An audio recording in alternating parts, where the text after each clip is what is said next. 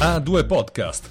Scopri come ottenere il massimo dalla tua tecnologia Apple. Due professionisti, Filippo e Roberto, te lo spiegano con argomenti monotematici ed ospiti che raccontano il loro flusso di lavoro.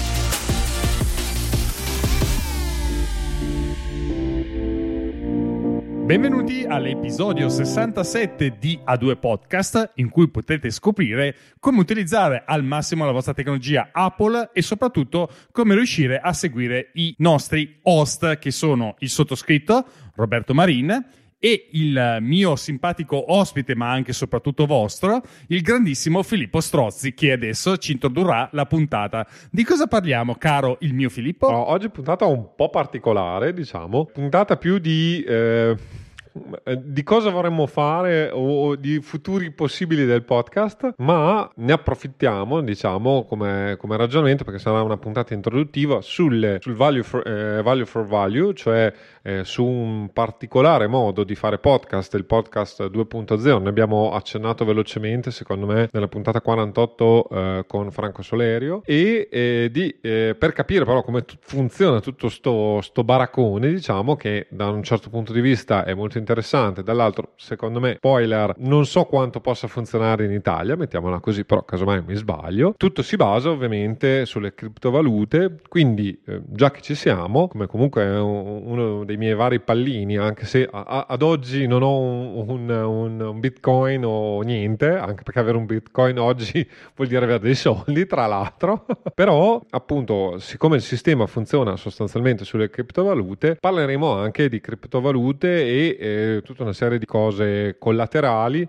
lo dico già eh, all'inizio, ovviamente quello che andiamo a dire oggi sarà una versione super super edulcorata, io cercherò poi adesso, eh, diciamo Roberto ne sa meno di me, quindi sarà quello che fa le domande, spero di essere chiaro, però probabilmente non sarò chiaro per tutti, cercherò ovviamente di raccontarvi tutto l'argomento eh, nella maniera più semplice e quindi forse anche banalizzando alcuni concetti, perché ovviamente tutta la parte soprattutto delle criptovalute eh, richiede o richiederebbe ehm, conoscenza conoscenze anche matematiche da un certo punto di vista eh, abbastanza complesse. Mm, diciamo che quello che ho capito io eh, con un minimo di esperienza e avendo, essendomi informato eh, da, da, varie fonti in varie maniere. Ecco, questo sarà, quindi spero di, di, dare un'infarinatura generale che può diventare utile per tutti, anche perché ecco, eh, quello che secondo me è interessante e bisogna ragionare è che, cioè per il podcast non lo so, per il podcast italiano credo ancora meno, ma le criptovalute valute in qualche maniera sono qui per restare probabilmente. Non si sa esattamente ancora bene come, quando e così via, ma sicuramente è un sistema interessante. Conoscere la tecnologia che sta dietro, secondo me, è una cosa, al, almeno a livello di massimi sistemi, è una cosa abbastanza utile per tutti. Assolutamente sì, e tra altre cose, eh, seguendo un po' un attimo la scaletta, facciamo una, prim- una piccola premessa perché, come avete sentito in queste 67 puntate, abbiamo toccato bene o male un sacco di argomenti e quindi se avete suggerimenti per temi di future puntate, ovviamente diteci la vostra, sapete dove trovarci, eh, trovate ovviamente tutti quanti i link nel to- nelle note dell'episodio, vi dirò anche ovviamente l'indirizzo che è scrivi.a chiocciola a2podcast.it oppure anche in modo diretto direttamente o con me o con Filippo con i vari canali privati che abbiamo in modo tale che anche per le prossime puntate potremo seguire i vostri suggerimenti e eh, visto che comunque gli argomenti di 67 puntate sono tante, eh, magari gli suggerimenti sono ultra che benvenuti perché ci aiutano a portare avanti il podcast che ovviamente una parte sarà affidata ai vari eh, ospiti che chiameremo e che vorranno ovviamente partecipare con noi ad A2 Podcast, ma altre tematiche che possiamo toccare anche semplicemente io e Filippo Emilio che magari ci iniziate a dare qualche suggerimento e noi saremo ben lieti di studiare come facciamo sempre. An- anche un'altra cosa, se per caso conoscete qualcuno che lavora col Mac o con gli strumenti Apple e che ritenete sia una, una persona interessante da, eh, da intervistare, barra ha, dei workflow dei flussi di lavoro molto particolari, ovviamente i suggerimenti sono ben aperti, noi ovviamente andiamo tra le conoscenze che abbiamo, persone che conosciamo di rimando, diciamo, eh, nell'ambiente e ne approfittiamo spesso e volentieri, però è ovvio che appunto, non, non,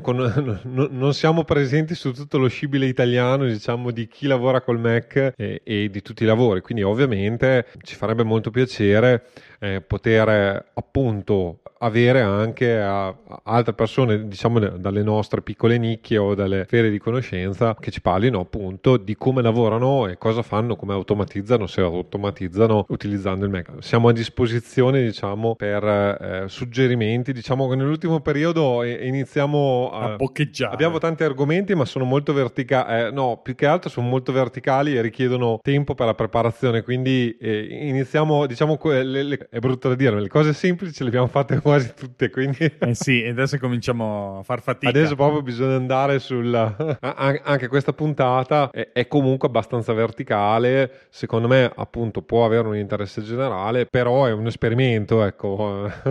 Quindi, eh, appunto, nei prossimi mesi ci saranno le nuove uscite Apple ci, eh, su cui ci, ci, soffermeremo ovviamente, però eh, siccome appunto la programmazione è a lungo spettro e cerchiamo di, di, di andare a, a, avere due o tre mesi di programmazione in avanti già, già pronta, diciamo, ecco, ci farebbe molto piacere eh, avere anche dei vostri suggerimenti. Sì, è un modo anche per contribuire al podcast perché eh, come sapete a due podcast, come tutti i podcast, in ogni caso hanno un costo, uno di questi costi è di tipo economico, ma l'altro è anche di energia e di tempo. Quindi se riuscite a contribuire dal punto di vista anche solo uh, di energie e tempo per non cercare nuovi argomenti, questo ci sarebbe molto utile. E poi eh, sappiamo anche bene, eh, soprattutto il sottoscritto, che nonostante eh, sia diciamo al minimo dal punto di vista delle risorse economiche necessarie per mantenere Snap, io invece, eh, visto che so benissimo che ogni podcast richiede un uno sforzo, se non economico, sicuramente di energia e tempo,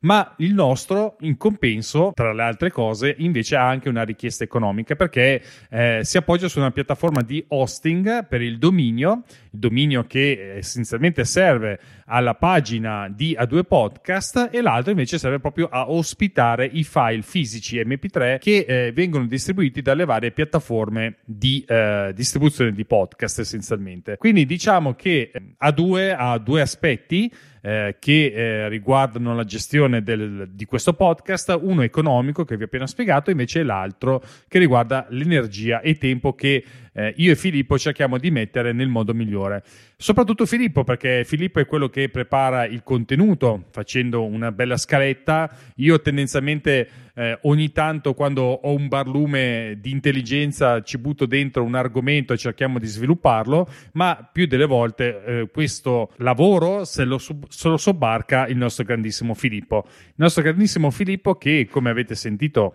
tira fuori delle scalette che fa veramente paura e sono decisamente molto ramificate perché io ce l'ho qua davanti anche solo per questo tipo di puntata ci sono almeno oltre i dieci rami che poi si sviluppano a, uh, loro, al loro seguito per tre o quattro voci, quindi cominciate a capire quante cose sta mettendo dentro Filippo dentro queste scalette, ma oltre alla preparazione del contenuto, che vuol dire cercarsi il contenuto eh, capire di che si tratta, cercare di non dire idiozie e cercare di dire le cose giuste nel modo giusto, c'è la parte di registrazione, la parte di registrazione che per chi è in diretta, i pochi eletti che ci seguono in diretta sul nostro canale YouTube, abbiamo una diretta dove appunto registriamo al brucio, come si direbbe, eh, ognuno la sua parte, se non la puntata scorsa dove eravamo presenti entrambi, è stato molto divertente, e poi diciamo che questa qui è la parte più facile forse mm, nel momento in cui ci si mette davanti un microfono e si racconta e si cerca di eh, seguire una scaletta, mentre la seconda parte è quella dell'editing e pubblicazione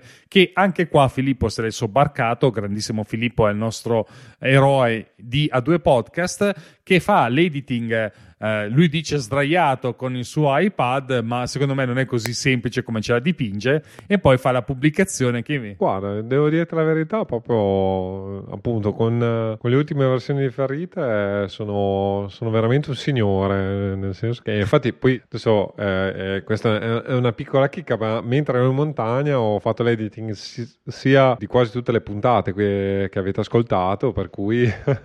anzi, no, secondo me ho fatto l'editing nella puntata dove ci siamo visti. E poi praticamente subito dopo sì. che abbiamo registrato quella di con, con Lucio, eh, con Lucio uh, ho, ho, fatto praticamente in presa diretta, tra virgolette. sì, tempi tecnici di mandare via il file che come sapete io avendo una linea Criceti ci mette il tempo che ci vuole, ma a proposito di tempo c'è anche una eh, risorsa che non viene quasi mai considerata se non da chi è più scafato, eh, che è proprio appunto la questione del tempo che viene speso, soprattutto non solo nostro che lo facciamo per passione, ma soprattutto degli ospiti che eh, si prestano a venire in puntata e ci regalano il loro tempo in allegria senza ovviamente farci pesare niente. Questo è più o meno il quadro della situazione che richiede a due a livello di costo. A livello di costo, come avete sentito più e più volte, non vi abbiamo mai chiesto un euro agli ascoltatori. I motivi sono tanti perché uno lo facciamo per noi, per divertirci e poi non è un lavoro vero e proprio.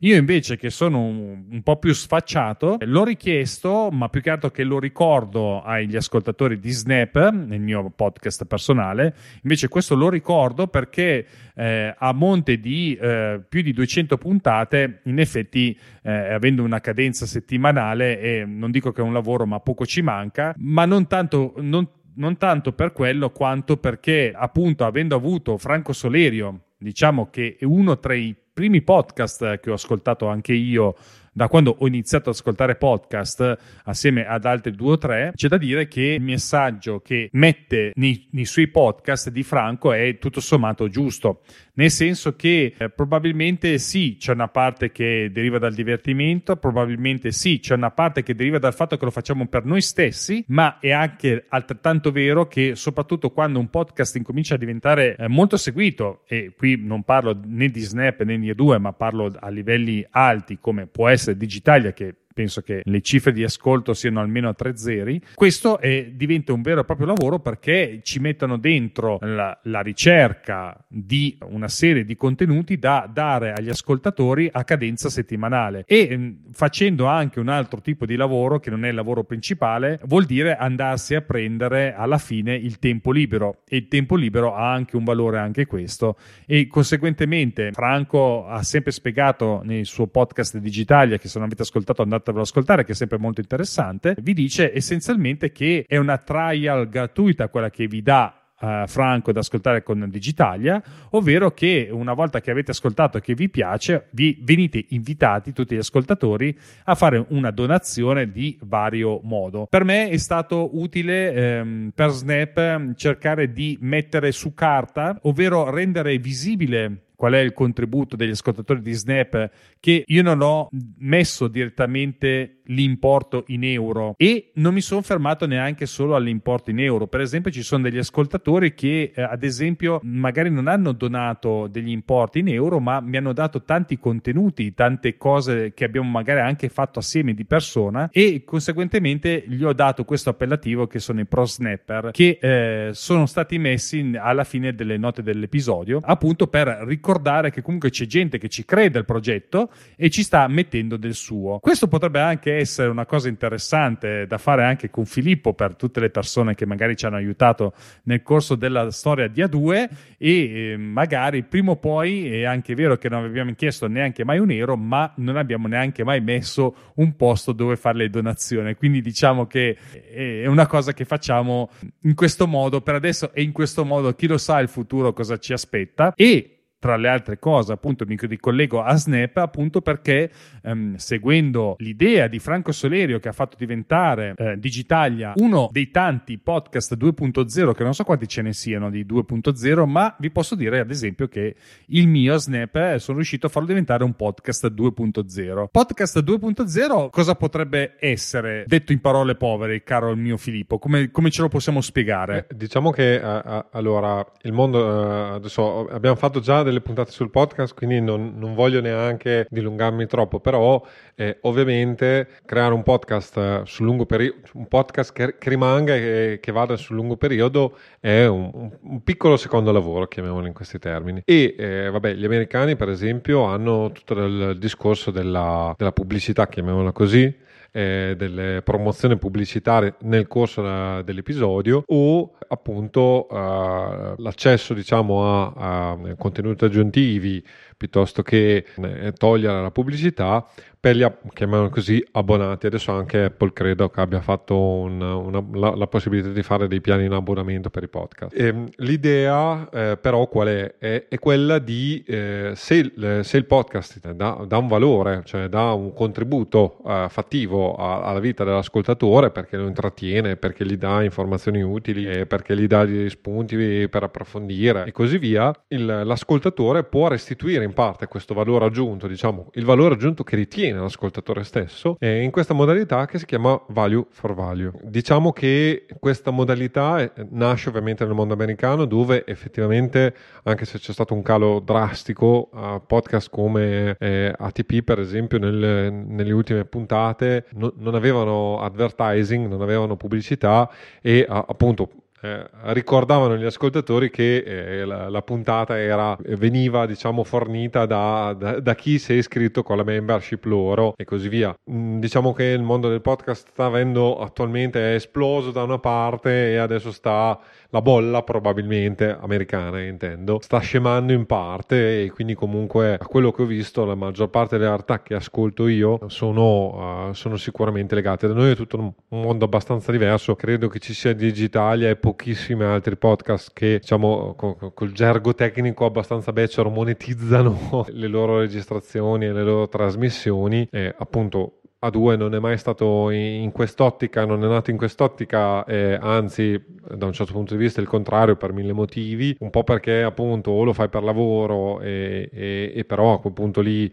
è un lavoro, perde parte del gusto uh, che abbiamo, diciamo, e dall'altro, appunto, domani, tra virgolette, potremmo decidere di smettere di pubblicare o cambiare totalmente la pubblicazione perché eh, io Roberto, siamo io e Roberto che decidiamo cosa, cosa fare, come, com, come, investire il nostro tempo in questa avventura, diciamo. È ovvio eh, che però, appunto, a due ha dei costi, poi vabbè, io sono quello spendaccione dei due, quindi ho, ho, ho tra virgolette, obbligato Roberto a scegliere la piattaforma che volevo provare io che è Fireside. No, abbiamo il, il taglio più, più, basso, mettiamola in questi termini, però diciamo eh, questa piattaforma è gestita da uno dei guru del podcast americano, ha un, un, un sistema anche di reportistica, diciamo, la, la, nostra versione minimale, però esistono le versioni anche semi-professional e professional, mettiamole in questi termini. E la cosa interessante appunto che ci dà un minimo di idea di, di come stiamo andando, stiamo andando anche dal nostro punto di vista benino perché inizia a essere un centinaio di persone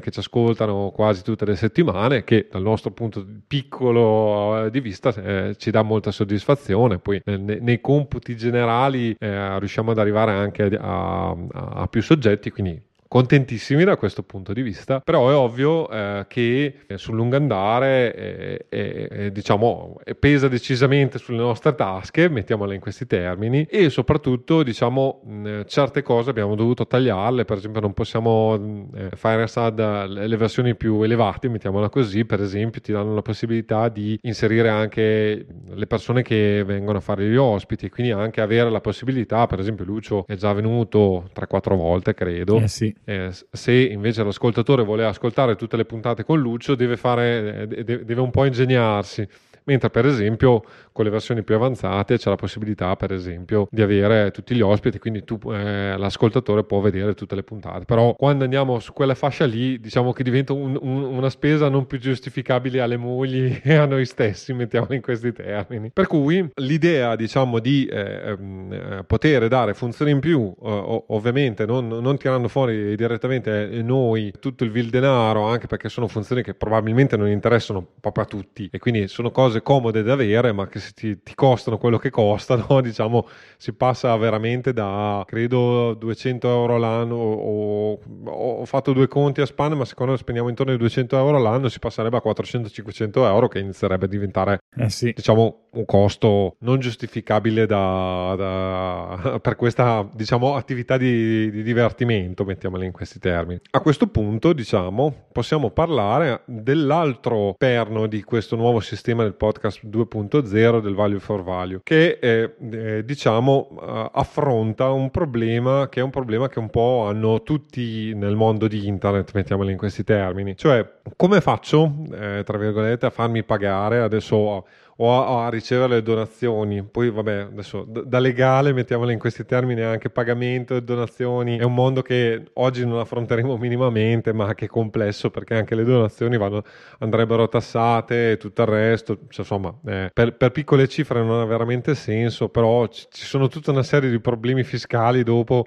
che si aprono e per questo poi che, per esempio, credo che Digitalia abbiano, abbiano costituito una società proprio per gestire i proventi dell'attività che svolgono che vabbè, esula da, da qualsiasi cosa e da, da, da complessità inutili che, che, non voglio neanche avere. Ma il vero più grosso problema qual è? Che se vuoi, tra virgolette, ricevere delle donazioni e così via, devi andare attraverso oh, i, eh, tra virgolette, gli strozzini di internet, io li chiamo, ma comunque che i, i, il, il cosiddetto uomo in mezzo, cioè il middleman, il che mezzo. ti gestisce i pagamenti. e parliamo dei soliti noti, cioè PayPal, certo. Patreon e così via. Ora, Ora, siccome ho approfondito tutta la vicenda all'epoca e poi ho deciso che non ne valeva veramente la pena, almeno dal mio punto di vista, per, per non so, avere 100 euro al mese o che ne so io, anche meno probabilmente, tutti questi soggetti ovviamente hanno messo su un'infrastruttura che permette a chi vuole appunto fare il patrono piuttosto che vuole fare una donazione e così via, inviare delle somme di denaro eh, via internet ai vari eh, youtuber barra podcaster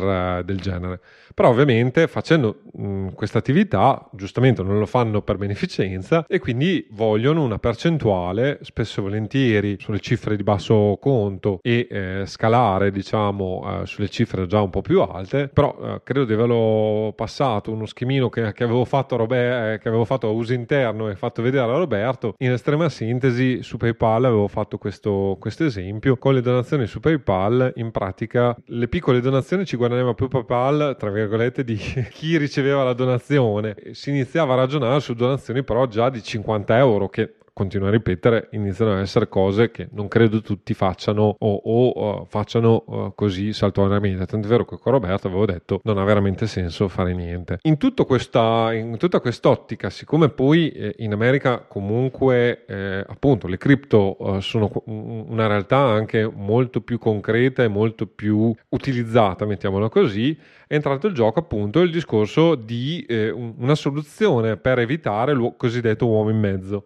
E quindi per evitare di dare appunto la percentuale o comunque la, la tassa a PayPal, Patreon e, e così via, e eh, utilizzare quello che, eh, e, e qui entra, entra, in gioco poi tutto l'argomento della puntata, diciamo, è più interessante, eh, le eh, criptovalute. Perché le criptovalute eh, cosa sono? Allora, ovviamente sono delle mo- monete finte, perché cioè, tutto il sistema monetario, beh no, è la verità, cioè noi a un è euro vero, o a una banconota da 5, 5 euro diamo un valore, ma eh, quel valore è, è un valore eh, che condividiamo tra di noi ma teoricamente se io vado all'estero quell'euro potenzialmente non vale niente eh, o il dollaro, vabbè adesso non lo so, o comunque altra moneta, altra carta moneta può non valere niente, è solo un valore che, che, che convenzionalmente noi diamo, ok? Quindi eh, l'idea delle criptovalute è qual è? è? Quella di evitare appunto le banche, di evitare eh, tutti i vari soggetti che eh, su questi pagamenti diciamo ci prendono una percentuale mettiamola in questi termini, crea una, un, un, una, moneta virtuale che però valga per tutto il mondo a questo punto e che ovviamente come tutte le monete fluttua, quindi il valore appunto dei bitcoin piuttosto che altre criptovalute eh, altalena, diciamo nel tempo ovviamente chi eh, originariamente aveva minato, e dopo vedremo cosa vuol dire minare, il bitcoin eh, diciamo ha visto un, un, aumento del valore negli ultimi dieci anni, se, se da dieci anni, è cresciuto esponenzialmente. Recentemente invece il Bitcoin ha avuto degli alti e bassi notevoli sì. e c'è gente che investendo in Bitcoin ci ha perso il lusco e il brusco, come si suol dire. Tra l'altro stavo sentendo proprio una notizia l'altro giorno che c'era all'inizio dell'uscita del Bitcoin qualcuno che ha pagato una pizza con un Bitcoin e quindi giusto per darvi il valore che c'era all'epoca, mentre adesso sì, voi sì, pensate sì. che con un bitcoin, sono, adesso non so qual sia il cambio, ma è arrivato a un certo punto che il bitcoin era a 4 zeri, quindi pensate... No, no, adesso un bitcoin vale dei soldi, adesso un bitcoin eh. vale proprio dei soldi, cioè se tu hai un bitcoin eh, se, è, è, interessante, ecco, inizia a essere interessante, adesso ti dico dopo, anzi se vuoi andare a vedere, ma secondo me... Faccio subito, lo sto facendo. Eh, seco- vado a memoria, ma secondo me il bitcoin adesso vale, eh, in euro vale, vale 100.000, un bitcoin vale 100.000 euro, quindi inizia a essere piuttosto interessante come cosa. Adesso, però vado, vado a memoria. So che quando l'avevo guardato aveva dei valori. Ah, sono 23.000 euro, 24.000 eh, euro no, in questo eh, momento. Eh, insomma, un bitcoin eh, inizia a essere interessante. Ovviamente il bitcoin nel, nel tempo è salito e eh, quindi eh, cosa succede? nel caso specifico del, dei podcast si è deciso di non utilizzare il bitcoin perché adesso dopo lo vedremo, ci sono tutta una serie di, di limiti questa criptovaluta, ma di usare il Lightning che è una, un milionesimo, un valore eh, minimale, diciamo, uh, del, del Bitcoin. Ok, si basa sui bitcoin, ma è, è diciamo una, una, sottovaluta, mettiamola in questi termini. Adesso poi cercheremo di, di parlarne in maniera più, più approfondita. Quindi adesso cerchiamo di capire però che cavolo sono, eh, sono delle valute, è ok, ma come funziona una criptovaluta che eh, che è ovviamente il, eh, la base per comprendere tutto questo sistema? Lo, lo ripeto, sto banalizzando massimi, ma, ai massimi livelli tutto il sistema, però l'idea è appunto un sistema di valuta virtuale, l'abbiamo già detto, decentralizzato che vuol dire che passa, questi flussi di denaro non passano attraverso una banca, un'istituzione, per esempio, ban- vabbè, adesso con l'Europa c'è la Banca Centrale Europea, però una volta la Banca d'Italia batteva moneta sostanzialmente e tutte le, le lire all'epoca e, e, e gli euro progressivamente passavano attraverso la Banca d'Italia che garantiva il valore della moneta, la lira all'epoca dell'euro oggi e così via, così come la Federal Reserve eh, è, eh, garantisce diciamo, il, valore dei dollari e tendenzialmente una volta a, fronte della moneta diciamo, battuta la banca dentro, dentro le, eh, le, le, casse Fornox insegna aveva l'oro corrispondente eh, al valore della, della, moneta sostanzialmente e quindi eh, c'era un sistema appunto per garantire questo e decentralizzata cosa vuol dire? vuol dire sostanzialmente che eh, non c'è qualcuno che batte in senso tecnico moneta e soprattutto non c'è un'istituzione, mettiamola così, che eh, dice, eh, per esempio se, se, utilizziamo PayPal, PayPal dice Roberto Marin ha 10 euro sul suo conto, ne dà 5 a Filippo Strozzi attraverso il pagamento, ok, o comunque la donazione, quel cacchio che è, adesso Roberto Marin ha solo 5, 5 euro sul suo conto e invece Filippo Strozzi che non ne aveva neanche uno sul suo conto, adesso se ne trova eh, 5. Però è ovvio ovvio che se PayPal decide che invece eh, Filippo Stozzi se ne trova 4 e Roberto Marin se ne trova sempre 5, Filippo e Roberto non è che ci possono fare molto. Tu ti devi sempre fidare, ovviamente, del soggetto che gestisce queste transazioni. Stesso discorso vale per Patreon, per YouTube, nella monetizzazione di YouTube. E di fatto nessuno ha accesso ai dati, per esempio, di eh, il video che stiamo registrando, vabbè, che non, non avrà milioni di visualizzazioni, ma quanta pubblicità ha generato a YouTube quanti revenue ha portato a YouTube e quanti soldi, tra virgolette, dovrebbe eh, restituirci per quelle cose. La gente si, si fida mettiamolo in questi termini. Eh sì. Però è ovvio che fidarsi bene e non fidarsi è meglio. sì, è un sistema un po' come l'algoritmo di ricerca, nel senso che non sai come funziona, ma ti devi fidare di quello che ti dà e non è detto esatto, che sia sempre. Esatto. L'idea delle criptomonete e soprattutto eh, si appoggiano appunto a quella che viene chiamata cosiddetta blockchain, che un po' viene raccontata da, da, da, da tutte le parti e eh, sostanzialmente eh, il concetto della blockchain è questo, cioè è una catena di transazioni, quindi le transazioni non so, sono pubbliche, mettiamole in questi termini, ok? Quindi sono sicure anche perché ovviamente tutti possono controllare che quei, il passaggio di soldi, o, o, meglio il passaggio della criptovaluta, diciamo. Attualmente credo che la blockchain attuale sia tra un terabyte e due terabyte di, di, di, di, di dimensioni, ok? Perché ovviamente più si va avanti, più il passaggio di denaro va, eh, più la blockchain eh, eh diventa grossa e eh, ovviamente cosa succede? Eh, questa blockchain non, non esiste una copia, ma ne esistono n copie distribuite sulla rete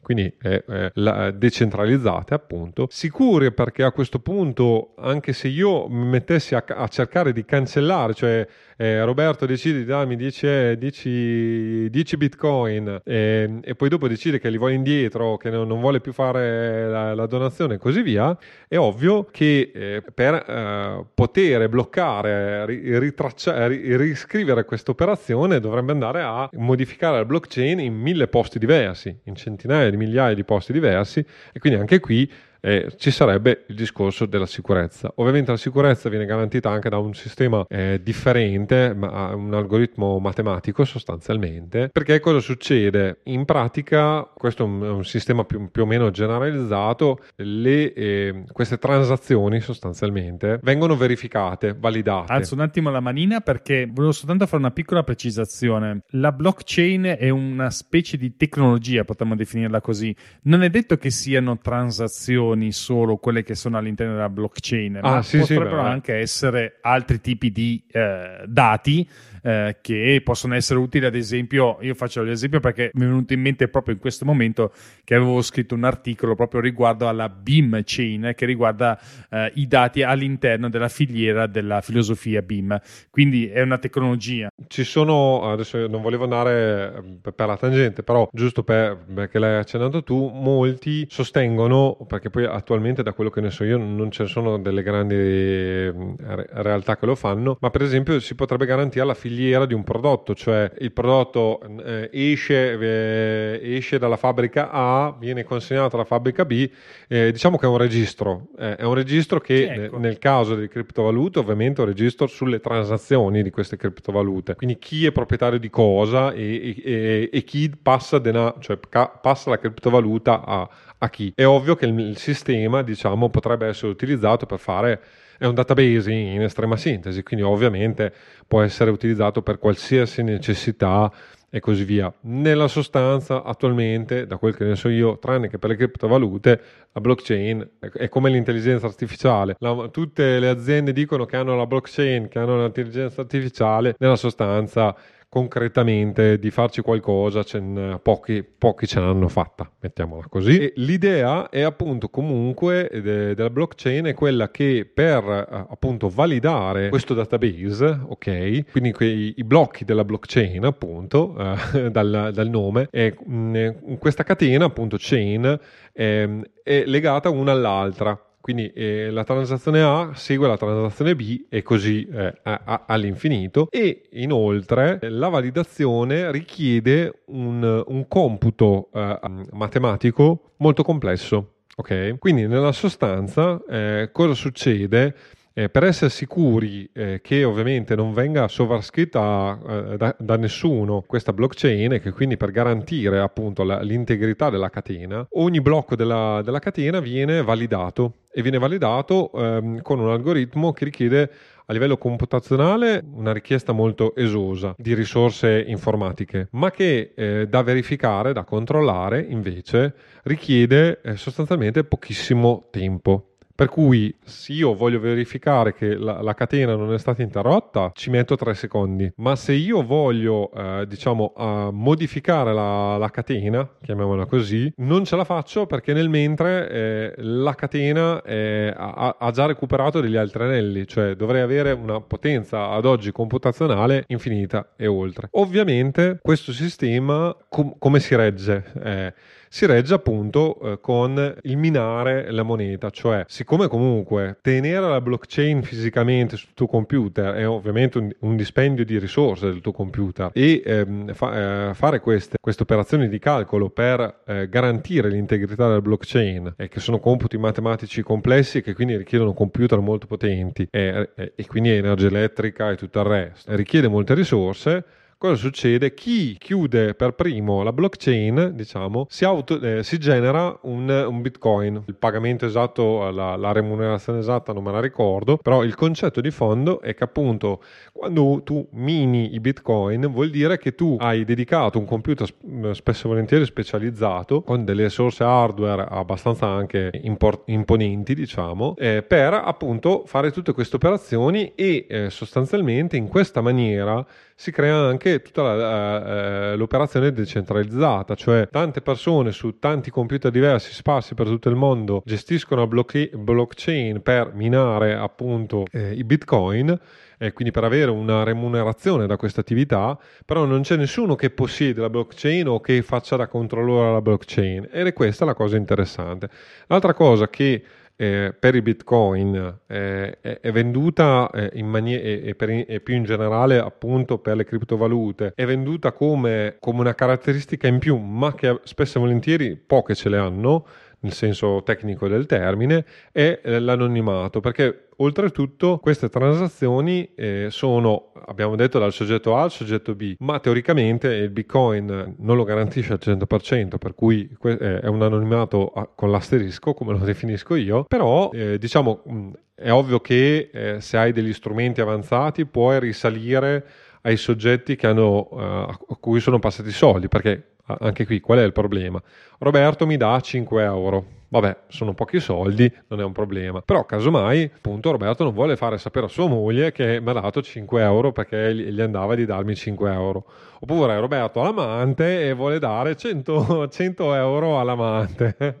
è ovvio che se lo viene a scoprire la moglie, forse è un problema, ok? Quindi, e, e, e, ovviamente adesso noi stiamo facendo es- esempi abbastanza stupidi, però considerate eh, che Ovviamente le criptovalute eh, diciamo hanno trovato il loro là grosso, almeno questa è la mia opinione, non ho del, delle fonti sufficientemente, ma direi che, eh, eh direi, direi che è abbastanza verosimile nella criminalità organizzata, cioè ovviamente eh, l'acquisto di queste monete eh, che appunto mh, eh, garantivano l'intracciabilità o comunque la promettevano diventava molto interessante nel, nel mercato nero e nel cosiddetto dark web.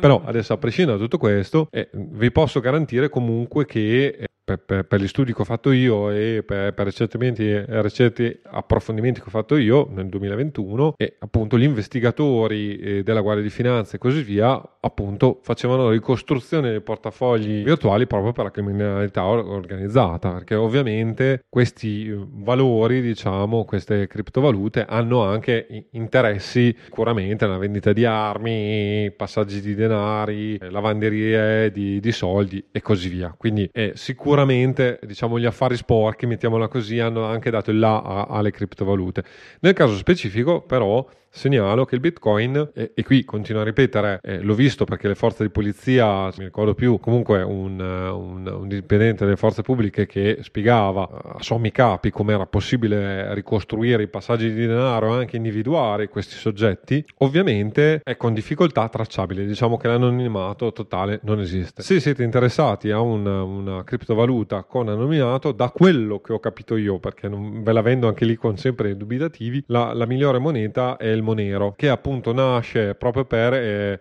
risolvere tutta una serie di problemi legati a, a queste cose. A, a, adesso apro e chiudo una parentesi, però è ovvio che uh, un'altra possibilità per queste criptovalute di interesse è, immaginate, sia in un governo oppressivo o uh, abbia necessità appunto di eh, fare pagamenti che non risultano, per esempio io voglio fare una donazione eh, a, una, a, un istituto che però eh, lo stato in cui vivo, che è oppressivo, non gradisce e che quindi mi potrebbe eh, tracciare appunto e, e, potrebbe incriminarmi perché ho fatto una donazione a boh, le, Medici Senza Frontiere, non lo so. E questo ovviamente può diventare anche interessante, cioè ci sono anche dei motivi leciti diciamo per utilizzare criptovalute certo. e così via. Quindi eh, diciamo che ci sono dei problemi legati appunto alla, alla gestione del, de, de, de, della valuta, del, del, denaro, che le cripto in parte possono, eh, possono mh, mm, tutelare. Ok. Sì, infatti è utilizzato anche, è perfetto, sì, tra l'altro è anche utilizzato appunto sul, sul podcast 2.0, quindi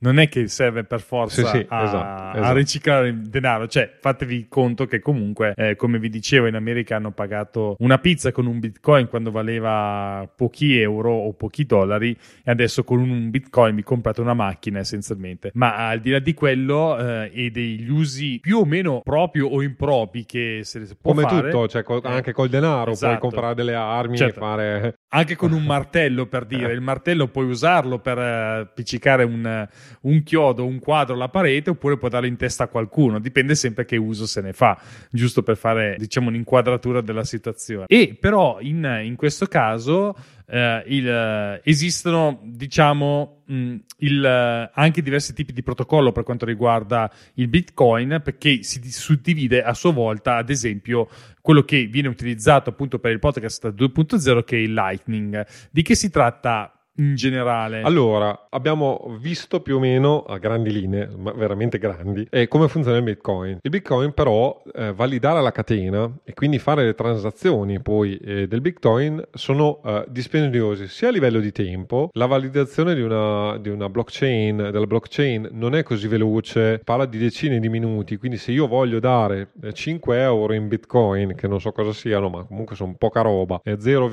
Bitcoin a Roberto, è più il tempo che ci metto a fare il passaggio di denaro e, e, tra l'altro ovviamente il passaggio di denaro viene tracciato e quindi comunque c'è un si chiama fee, cioè un, un pagamento eh, che viene fatto per chi ovviamente eh, fa tutta questa, questa attività. E quindi ovviamente per i piccoli pagamenti il bitcoin è, soprattutto adesso che il bitcoin ha un, va- un valore eh, elevato non è efficace. Cosa hanno fatto? Su bitcoin hanno, eh, hanno costruito un, un'ulteriore chiamiamola così infrastruttura ok? Quindi per transazioni flessibili e eh, poco costose. Ed è, entra in, gioco diciamo il protocollo Lightning. Il protocollo Lightning è un, uh, un sistema di interscambio di Bitcoin più veloce, meno costoso, dove in pratica eh, gli utenti eh, fanno da microbanca.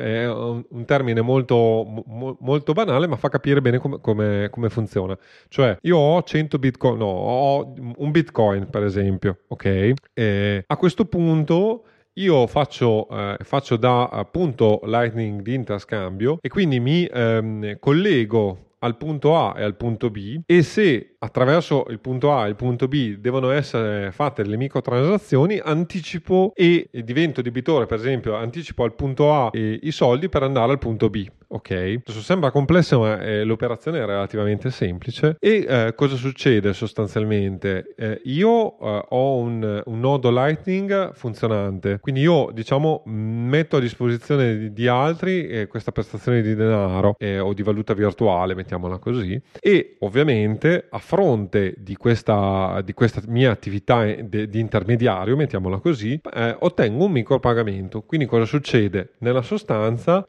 avendo un nodo Lightning io posso chiamiamo così, guadagnare o comunque far rendere i miei bitcoin che starebbero lì fermi a non fare niente finché non, finché non, non faccio un acquisto di un qualche genere, diciamo. E eh, anche lì, eh, adesso devo dirti la verità, ho guardato vari video perché ero, eh, sul, sul discorso del Lightning ero, ero, incuriosito e interessato proprio per un discorso di, anche di gestione, perché dopo parleremo anche di come gestire questi soldi eh, virtuali e di, di quali accortezze eh, avere. Però da quello che ho capito io anche gestire un nodo Lightning è praticamente un lavoro.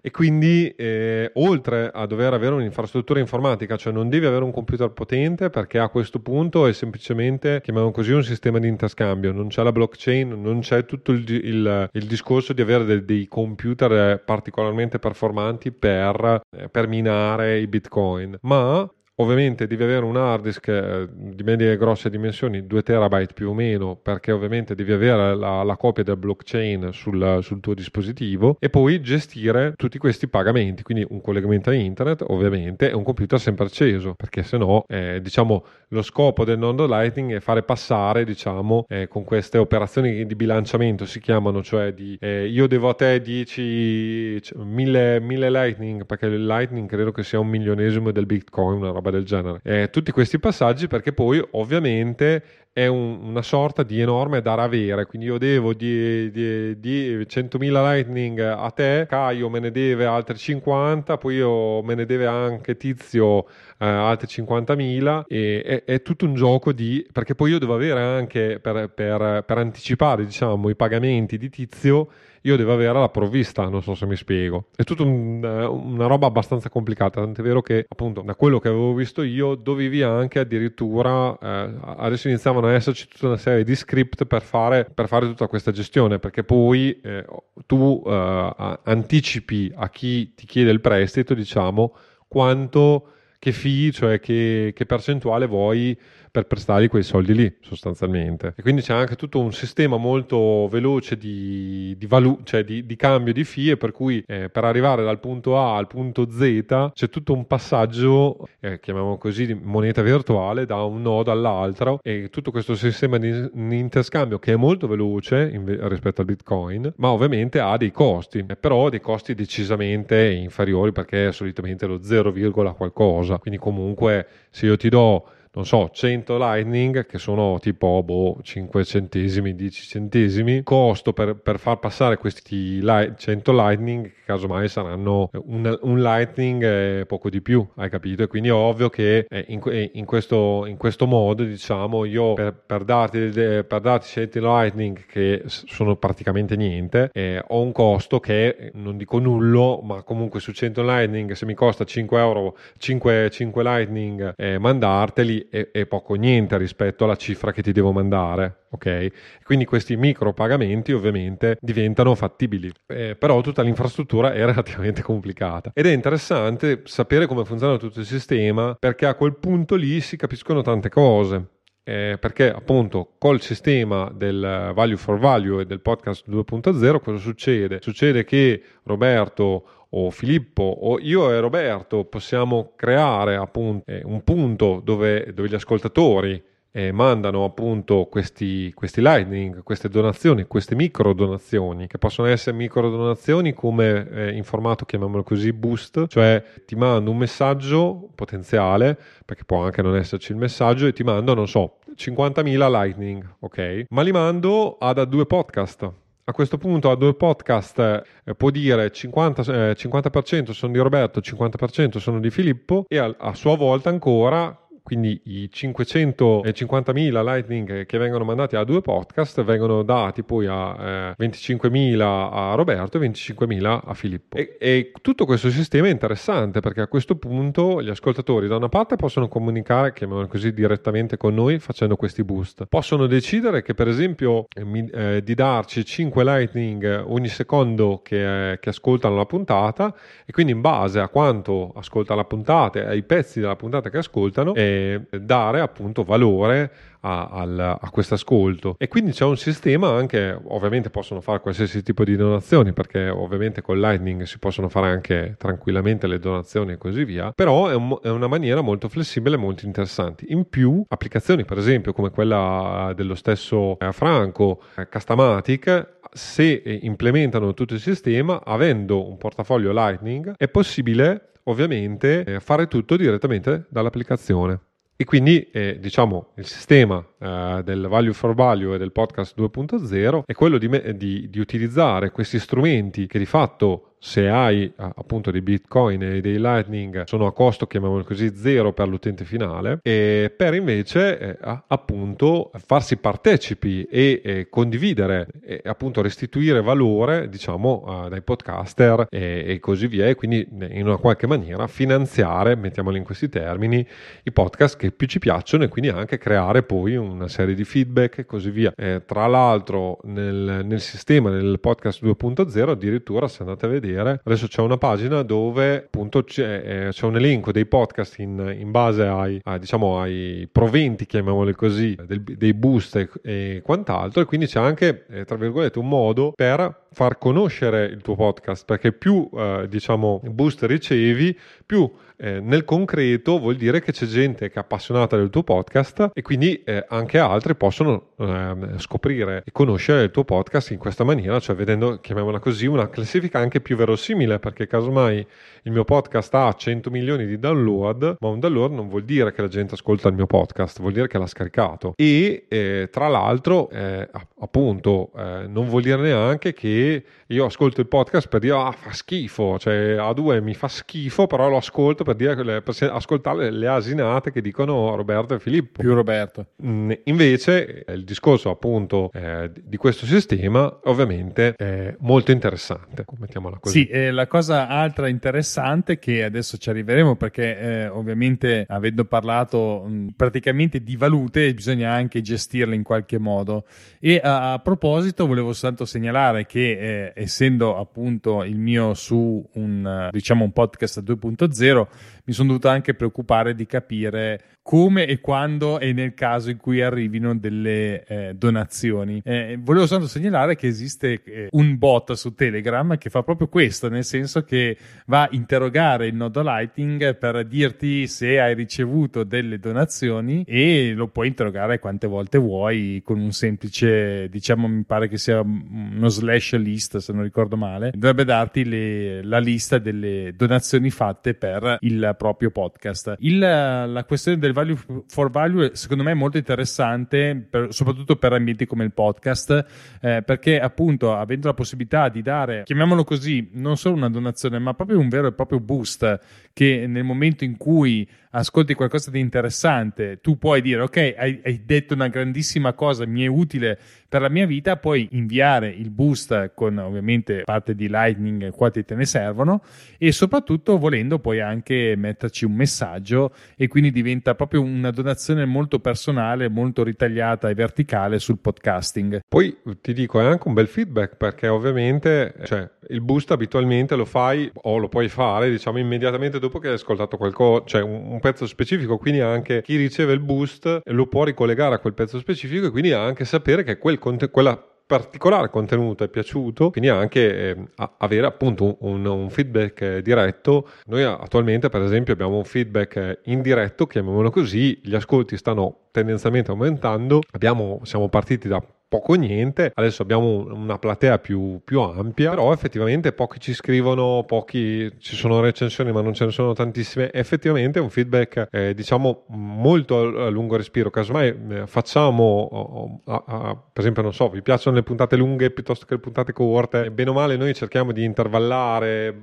gestire in maniera un po' di, di, più, più, che altro casuale, mettiamola così, perché tendiamo al lungo e non, non al corto però eh, eh, può diventare uno strumento utile appunto anche per far capire che questa puntata è piaciuta di più, cioè noi, noi anche su certi argomenti eh, abbiamo visto che certi argomenti sono piaciuti, ma presumiamo che siano piaciuti perché so, ci sono stati più download nella media rispetto che ad altre puntate, però è, è, è tutto soggettivo e eh, abbiamo appunto un feedback molto molto molto rarefatto, mettiamolo in questi termini, quindi secondo me è anche molto utile proprio da questo punto di vista. Direi che siamo a un'oretta già fatta, mettiamola più o meno così, quindi cercherei di, di chiudere ragionando su alcune cose finali. Innanzitutto come si gestiscono però queste criptovalute, questi bitcoin e così via? Eh, abitualmente si parla di eh, portafogli, cioè eh, appunto ovviamente una metafora perché eh, non esistono dei veri portafogli di criptovalute, ma esistono appunto eh, quelli che vengono anche definiti wallet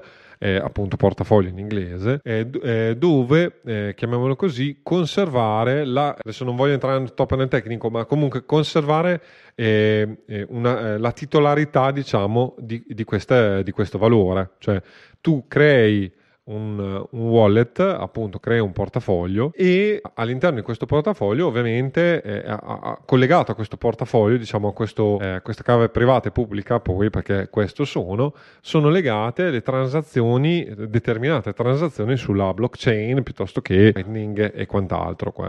qual è la, la criptovaluta che, che, si vuole utilizzare. Esistono sostanzialmente eh, due modalità per fare questa cosa qua. Da una parte ci si può affidare a un soggetto terzo terzo. Soggetto terzo è la soluzione, eh, chiamiamola così, più semplice da un certo punto di vista, perché eh, in pratica il, il, mio portafoglio, chiamiamola così, eh, lo gestisce un altro, io devo, eh, mi, mi, offre già un'interfaccia eh, bene o male più o meno intuitiva per fare i pagamenti e per spostare somme di denaro, mettiamola in questi termini. Il, il, lo svantaggio della vicenda ovviamente qual è? È che se questo gestore terzo è malintenzionato ha le chiavi in mano dei, dei miei soldi, quindi ovvio che se io ho un centinaio di euro in criptovalute poco mi interessa, ma c'è gente eh, che ha migliaia, centinaia di euro in criptovalute. E questo ovviamente può diventare un problema e eh, lo è già diventato perché ci sono già state tutta una serie di, chiamiamole così, criptotruffe più o meno sulla gestione eh, delle criptovalute.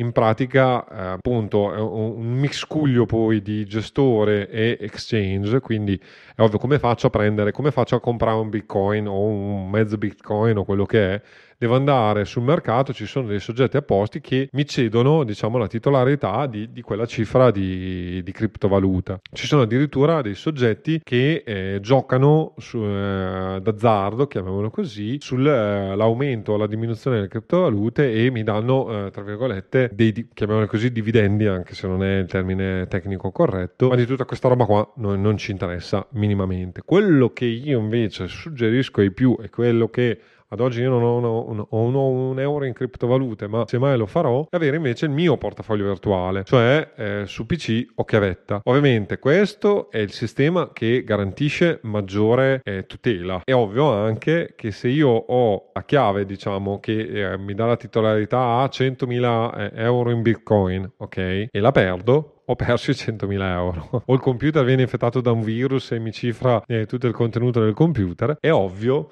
eh, che mi trovo in, in, in, difficoltà. Quindi da una parte è più sicuro perché non affido a terzi e Bitcoin, dall'altra ovviamente rischio di perdere tutti i soldi. Cito, non è un, eh, non è un, è un esempio vero, ma è la, è la storia di, diciamo di, eh, di, una puntata di The Big Bang Theory dove appunto i vari nerd avevano fatto, avevano fatto il, avevano minato vari Bitcoin, quindi cinque anni dopo se ne ricordano e dicono ah ma avremmo eh, non so quanti mila dollari in Bitcoin. Peccato che dove avevano salvato non, non c'era la, la, chiave e vabbè Sheldon per fare un scherzo agli altri l'aveva salvato su una chiavetta chiavetta che però era stata persa e chiavetta che viene trovata da, da un altro personaggio di, eh, del, del The Big Bang Theory che non capisce che, che cioè non, non, sa cosa c'è sopra e quindi la prende e la usa per per, per, usarla come chiavetta USB normalissimo e è tutto contento perché ha trovato una chiavetta USB che varrà 5-6 euro. Ok, quindi vabbè, questa è la, la barzelletta, la, la, la storiella però è, è, la concretezza della vicenda. Addirittura ci sono storie di chi ha dato eh, appunto questi, questi portafogli, li affidati a soggetti terzi, il soggetto terzo è morto in un incidente aereo, si sono bloccati là eh, migliaia di bitcoin e, miglia, e, migliaia di euro o di dollari o quello che è, però il tizio è morto,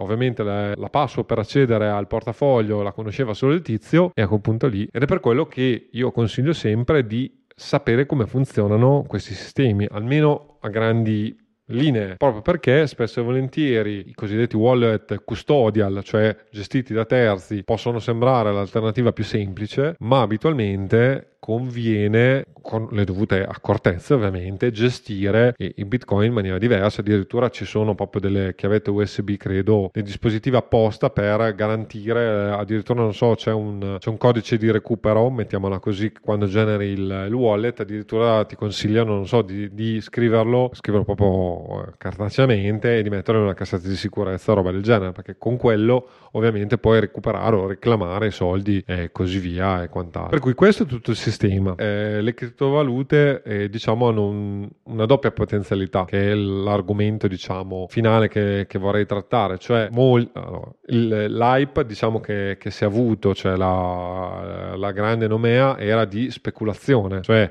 io 5 anni fa avevo comprato un bitcoin eh, che ho pagato 10 euro e oggi mi ritrovo in mano 23.000 euro eh, di bitcoin cioè il, il, controvalore in bitcoin di 23.000 euro. L'altro discorso è, e, e, tendenzialmente tutti fanno questi ragionamenti, cioè oggi compro il bitcoin nella speranza che cresca e quindi io ho comprato N bitcoin per 10.000 euro e domani quegli N bitcoin li vendo a 15, 20, 30, 100.000 euro e quindi ho fatto l'investimento della vita, mettiamola così e ho avuto anche clienti che, che hanno fatto queste operazioni e così via. E poi c'è eh, appunto il Bitcoin come vera e propria moneta, quindi l'uso di denaro. E da questo punto di vista ne, ne chiacchieravamo con Roberto perché gli ho provato a far vedere alcune cose, mi sono andato un po' a spucciare velocemente perché poi appunto non avendo Bitcoin non mi interessa più di tanto però attualmente in Italia ci sono veramente pochissimi esercizi commerciali che accettano i pagamenti in criptovalute. Quindi eh, se in un futuro eh, appunto eh, si potrebbe fare quello che si fa oggi con Satispay e sistemi di pagamento che in Italia funzionano in digitale, diciamo, allo stato attuale di quando stiamo registrando oggi, 21 eh, agosto 2023, questa puntata, il, eh, diciamo le criptovalute come moneta, chiamiamole così, o come controvalore di denaro nel, nella pratica quotidiana è praticamente impossibile da utilizzare. Già se si va nel mondo del web, allora non so, si possono pagare, non tutti lo fanno, sito internet, gli spazi web. Eh, volevo soltanto aggiungere una piccola nota di colore a riguardo della questione dei, eh, degli enti terzi, che non tanto tempo fa, stiamo parlando del 2014, che c'è stata una so- società, chiamiamola così, che si chiama Mount Gox. Non so se per caso tu ne sai qualcosa, io avevo seguito da vicino ed era molto interessante, perché da lì ge- veniva gestito circa il 70% di tutte le transazioni Bitcoin al mondo. Ok? Quindi tu immagina tutta questa roba qua. Nel febbraio del 2014 c'è stato un piccolissimo problema perché il gestore ha dovuto chiudere il sito, terminare le transazioni e dichiarare bancarotta. Vabbè. Tutto questo perché annunciato che eh, circa 850.000 bitcoin che all'epoca erano circa intorno ai 450 milioni di dollari, appartenenti ai suoi clienti, quindi neanche suoi, cioè è come se una banca dicesse ok, 850 mila, fa anche un po' ridere, bitcoin dei propri clienti non erano più reperibili, erano spariti nel nulla, ne avevano recuperati soltanto 200.000 di bitcoin, mentre gli altri sono completamente spariti e nel 2015 la società di sicurezza che si chiama WITSEC eh, giapponese ha mm, portato a concludere che questi bitcoin siano stati portati per lo più via eh, durante eh, il tempo eh, dall'apertura, diciamo, del, della sede. Di questo sistema eh, fino alla, al momento del, della sua chiusura. Quindi praticamente glieli hanno sfilati da sotto il naso pian pianino e ne sono spariti 850.000. Quindi considerate che eh, queste cose che sembrano barzellette in realtà capitano e fidatevi che... No, no, beh, poi soprattutto con la tecnologia, è, cioè il discorso è non capendo come funziona la tecnologia, è ovvio che io posso, eh, tra virgolette, il malintenzionato ti può fregare in tutte le maniere possibili, il solito discorso. Per questo il mio uh, ragionamento di fondo, con un approccio molto legale, devo dire la verità, però è quello, se, se, devo gestire le cose me le gestisco io piuttosto del cretino a me stesso. Poi tra l'altro, da quello che ne so io, perché in Italia ci sono pochissime società italiane che lo gestiscono e al massimo ci sono degli exchange, eh, tu dai 100 euro, loro ti danno il il valore in contromoneta, ma spesso e volentieri sono siti esteri, quindi comunque ti devi anche fidare. Tant'è vero che appunto la mia idea di fondo è quando e mai se lo farò, comprerò 100-200 euro di bitcoin che ho quello che è per poi eh, giocarci, mettiamolo in questi termini, ma non eh, nell'ottica di dire faccio un investimento. Tant'è vero che appunto chi adesso ha dei, così, dei valori è perché ah, appunto l'ha fatto boh, dieci anni fa investendo cifre ridicole dicendo vabbè ci provo al massimo sono 100 200 1000 euro in dipendenza ovviamente da, da, dal portafoglio più o meno grande che hai eh, che, che, ho lanciato è come, come giocare al casino ecco mettiamola in questi termini. Però la verità di tutto questo sistema è che a oggi, da quello che ne so io, da quello che ho potuto vedere facendo velocemente delle ricerche, le criptovalute non sono vere valute, nel senso che non, non posso andare al bar e comprarmi con i Lightning un caffè. E quindi poi, eh, infatti, il ragionamento mio di Roberto di eh, aderire eh, per, per questi aspetti al podcast 2.0 ad oggi cioè, per le dimensioni che ha questo podcast e tutto il resto non ha veramente senso. Discorso diverso è value for value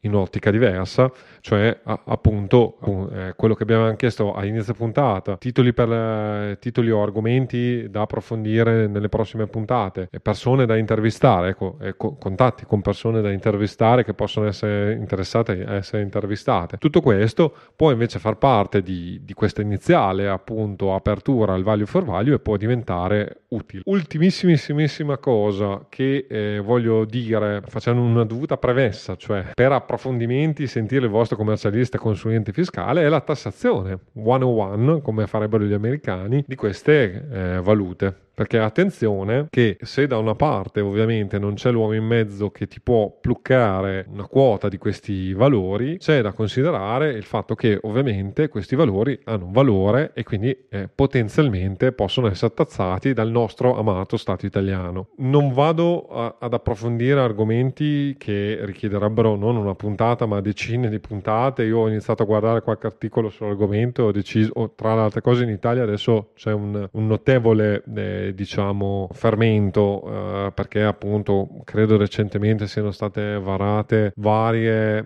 normative per fare rientrare diciamo non sono capitali all'estero ma nella sostanza se io ho bitcoin spesso e volentieri bitcoin sono poi gestiti appunto da, da soggetti terzi e spesso e volentieri in stati esteri mettiamola così in America e quant'altro. Quindi ovviamente il bitcoin io non, in Italia non lo riesco a convertire in euro eh, attraverso una banca mettiamolo in questi termini. Quindi devo prima avere un exchanger appunto che mi dà, eh, ho un bitcoin, mi dà 23.000 euro o, o, meglio la conversione in dollari e poi dopo dalla banca americana me la faccio portare, portare di qua il denaro e a quel punto lì c'è il problema della tassazione perché quei soldi lì da dove vengono e così via. Adesso qui non, non entrerò nel discorso ma ovviamente eh, le tasse si pagano se c'è una cosiddetta plusvalenza, cioè se io ho speso 100 ma me ne, eh, me ne ritornano 10.000, è ovvio che lo Stato su quel plus eh, rispetto al, ai soldi che valevano iniziale me lo tassa. Ok, questa è la regola generale più o meno. Eh? Adesso ve la faccio anche qui semplicissima perché non voglio. Tendenzialmente, se ho un portafoglio gestito da me, quindi eh, fisicamente diciamo ho nel, nella mia tasca i bitcoin, a questo punto finché ovviamente non li converto in moneta e quindi non ho la, la famosa plusvalenza, li posso gestire, non c'è da tassare, non c'è da dichiararli e così via, a meno che non, non, non si abbia, se no, se no c'è tutto il discorso di, di, delle plusvalenze, quindi di dichiarazione dei redditi e così via. Quindi attenzione perché eh, la cosa poi si complica a livello fiscale e quindi cioè, è tutto bello, ma ci sono tutta una serie di problemi. Faccio una domanda. Mm-hmm. Eh, se io ho il mio simpatico Bitcoin che è, l'ho comprato diciamo a 10 euro ed è salito a 20.000 euro come più o meno circa adesso e mi compro un'auto con quel bitcoin se ci riesci la tassazione teoricamente non è la tassato. tassazione non è tassato cioè, cioè, se, tu... se, il portafoglio è tuo è come se tu avessi 20.000 euro in tasca. Cioè il concetto è se tu hai 20.000 euro in tasca nessuno te li tassa eh cioè, se, se, cioè, non è che lo Stato viene nel tuo portafoglio a guardare cosa c'hai nel portafoglio e ti dico, oh, hai okay. 100 euro nel portafoglio, ne voglio 10. Tassato. Ok, no, perché abitualmente eh, eh, quei 100 euro che hai nel portafoglio teoricamente provengono dal tuo lavoro o certo. da chissà cosa, però teoricamente o hai ereditato e così via. Cioè, però il discorso è che eh, appunto proprio quello. Eh, segnalo che per controvalori grossi, cioè più di 51.000 euro e qualcosa, invece vanno dichiarati nelle... Comunque dovete sentire il vostro consulente fiscale perché adesso sì, poi, beh, certo. quando iniziano a parlarsi di, di, cifre significative, diciamo, anche perché spesso e volentieri cosa succede? La verità è che l'80-90% secondo me di chi gestisce Bitcoin ce li ha in portafogli custodial cosiddetti, cioè gestiti da terzi, che si è comprati e che abitualmente addirittura si fa proprio speculazione, quindi in quel caso lì sono tassati sempre comunque, come si suol dire. Mm. Mm. Non, cioè anche le azioni, cioè anche se tu hai 100 azioni Apple, ok, l'Apple eh, aumenta di valore, vendi le azioni Apple, il differenziale da quando le hai comprate a quando le, le vendi e quindi la plusvalenza te la tassa. Cioè il sistema è proprio quello e non, non, ce se ne esce, mettiamola in questi termini. Le tasse vanno pagate, c'è poco da star lì. Direi che eh, possiamo andare tranquillamente nelle conclusioni della puntata perché abbiamo detto di tutto di più, grazie Filippo. Eh, ovviamente fateci sapere come, come poi eh, scoprirete se è il caso di fare degli approfondimenti che riguardano l'acquisto di criptovalute oppure come sempre sapete co- dove e come trovarci e farci sapere come proseguire. Continuo a dire, se volete darci qualche idea potete tranquillamente scriverci all'indirizzo di posta elettronica scrivi.a chiocciola2podcast.it Potete contribuire ovviamente con le idee, ma volendo anche con delle recensioni, stelline, quello che vi viene, quello che vi viene in mente. Potete trovarci nei nostri canali privati. L'importante è un po' interagire, che aiuta sempre un po' tutti quanti. Eh, per quanto riguarda invece le note dell'episodio con i link degli argomenti che abbiamo trattato in puntata, lo troverete come sempre, con tutti i vari riferimenti del caso, al link a due podcast www.it slash 67 dove ci potete trovare? Sottoscritto mi potete trovare nella mia casa digitale che si chiama Mac Architettura all'indirizzo mark.net.wordpress.com invece il nostro grandissimo Filippo avvocatimac.it direi che a questo punto ci possiamo sentire tra due settimane. Alla prossima! Alla prossima